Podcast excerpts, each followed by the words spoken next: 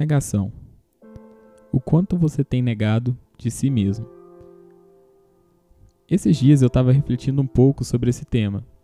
E ao procurar um pouco na internet, eu descobri uma psicanalista chamada Anna Freud, que era filha de Sigmund Freud. Em 1936, ela escreveu um livro chamado O Ego e os Mecanismos de Defesa. Nessa obra, ela diz que a nossa mente possui alguns mecanismos de defesa que fazem com que a gente tente manter uma imagem aceitável do que somos, ainda que de forma involuntária. Esses truques do ego fazem com que nós tenhamos um maior conforto em relação a situações que sua mente julga serem demais para você, a fim de evitar algum surto ou algo do tipo.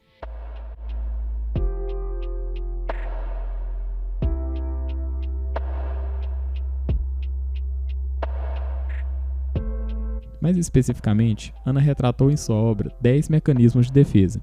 Só que nesse episódio a gente vai estar falando de apenas dois, que eles se relacionam de uma forma bem interessante. Futuramente, quem sabe eu posso estar falando mais sobre alguns outros.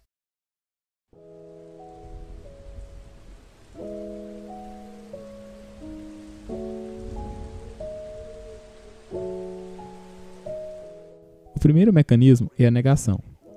Negação é como se fosse o protagonista dessa dupla e a principal ferramenta usada pela sua mente para evitar que você passe por certas coisas.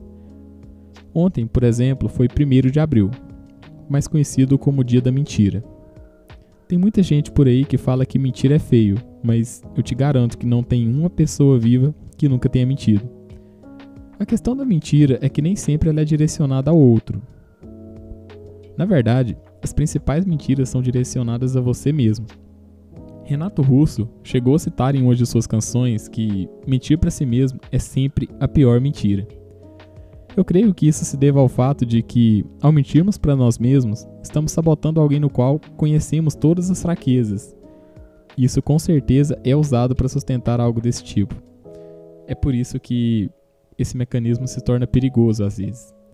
Ao passarmos por uma situação muito intensa ou até mesmo traumática, é bem comum que a nossa mente invente algumas mentiras para que nós possamos nos sentir, digamos assim, em um estado menos desesperador perante a realidade na qual passamos.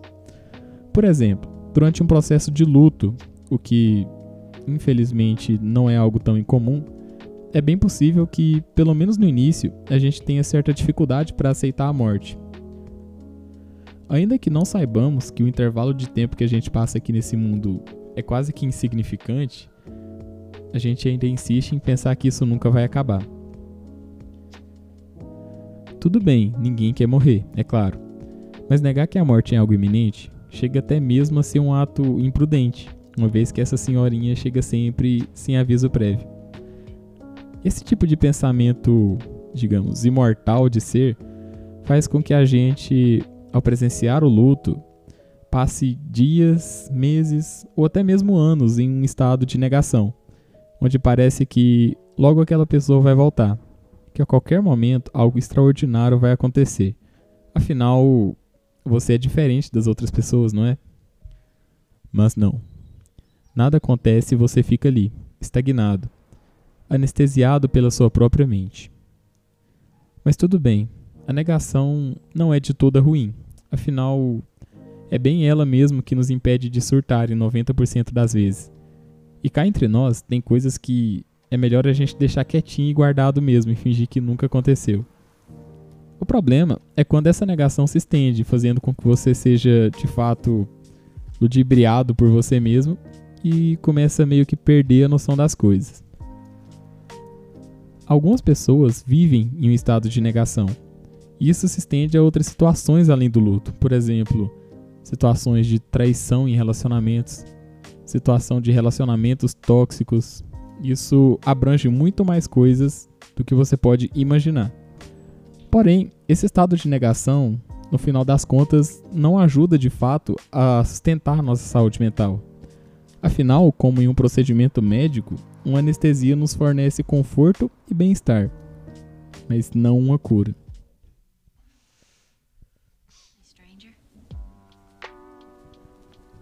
O segundo mecanismo é a projeção. Há muito de nós no que vemos no outro. Essa frase pode parecer meio sem sentido, mas a gente está sempre se projetando no outro. Young dizia que o inconsciente de uma pessoa se projeta sobre outra. Aquilo que alguém não vê em si mesmo passa a censurar no outro.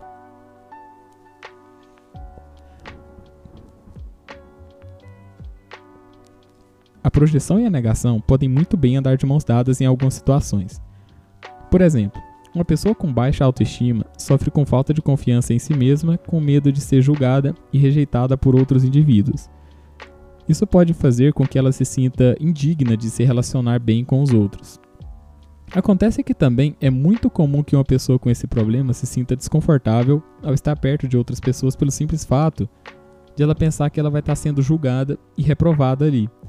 Ou seja, acaba que para sustentar o argumento de que ela não é boa o suficiente, essa pessoa vai projetar os seus sentimentos negativos nos outros e, como consequência, ela acaba concluindo que aqueles sentimentos fazem sentido, que ela realmente é ruim e indigna, afinal de contas.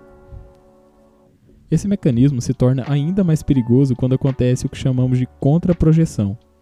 Nietzsche dizia: aquele que luta com monstros deve acautelar-se para não se tornar um deles, pois quando se olha muito tempo para um abismo, o abismo olha de volta para você. A projeção, por outro lado, pode ser uma forma até legal de entender mais sobre suas crenças sobre si mesmo, que nem sempre são muito explicativas por si só. Quando você começa, por exemplo, a se projetar muito nos outros e para um pouco para pensar sobre aquilo, quando você percebe que aquilo era uma projeção, isso pode te ensinar muito sobre você e essas crenças que você acaba criando.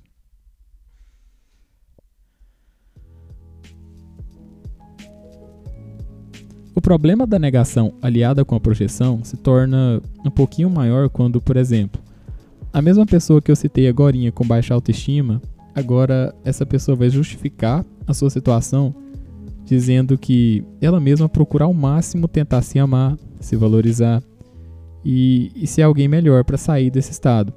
Só que devido à influência negativa das outras pessoas, essas pessoas não reconhecem o seu esforço e fazem parecer que essa pessoa é realmente tão ruim, ela usa isso como desculpa para acabar não evoluindo de fato.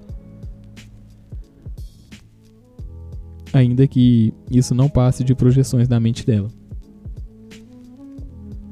E isso me trouxe a uma pergunta: como então a gente sai desse ciclo?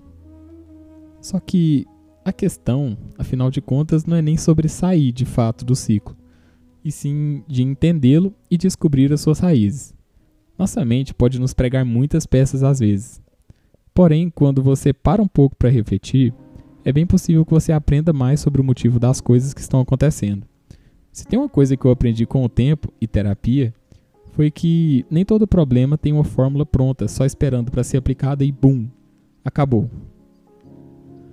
Às vezes, olhar um pouco mais para dentro de si já é um bom começo porque quando se trata da nossa cachola, quase nada é o que parece ser.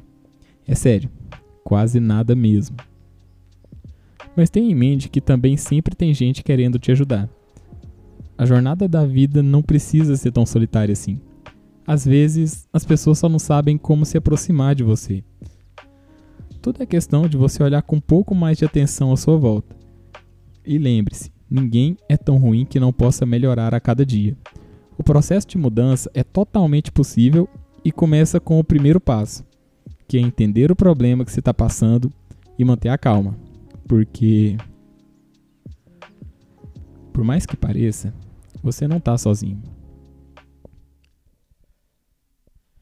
Então é isso aí, pessoal. Lembrando que o meu e-mail está anexado na descrição desse podcast. E lá você pode estar tá me enviando críticas, sugestões ou dúvidas sobre qualquer assunto. Espero que vocês tenham gostado. E eu vou tentar manter agora uma média de mais ou menos 10 minutos por programa para não ficar um negócio cansativo para vocês. E se você puder também, compartilhe isso com seus amigos, porque isso me ajuda bastante a chegar em mais ouvidos com esse projeto. Muito obrigado por chegar até aqui e até a próxima sexta. Fiquem bem.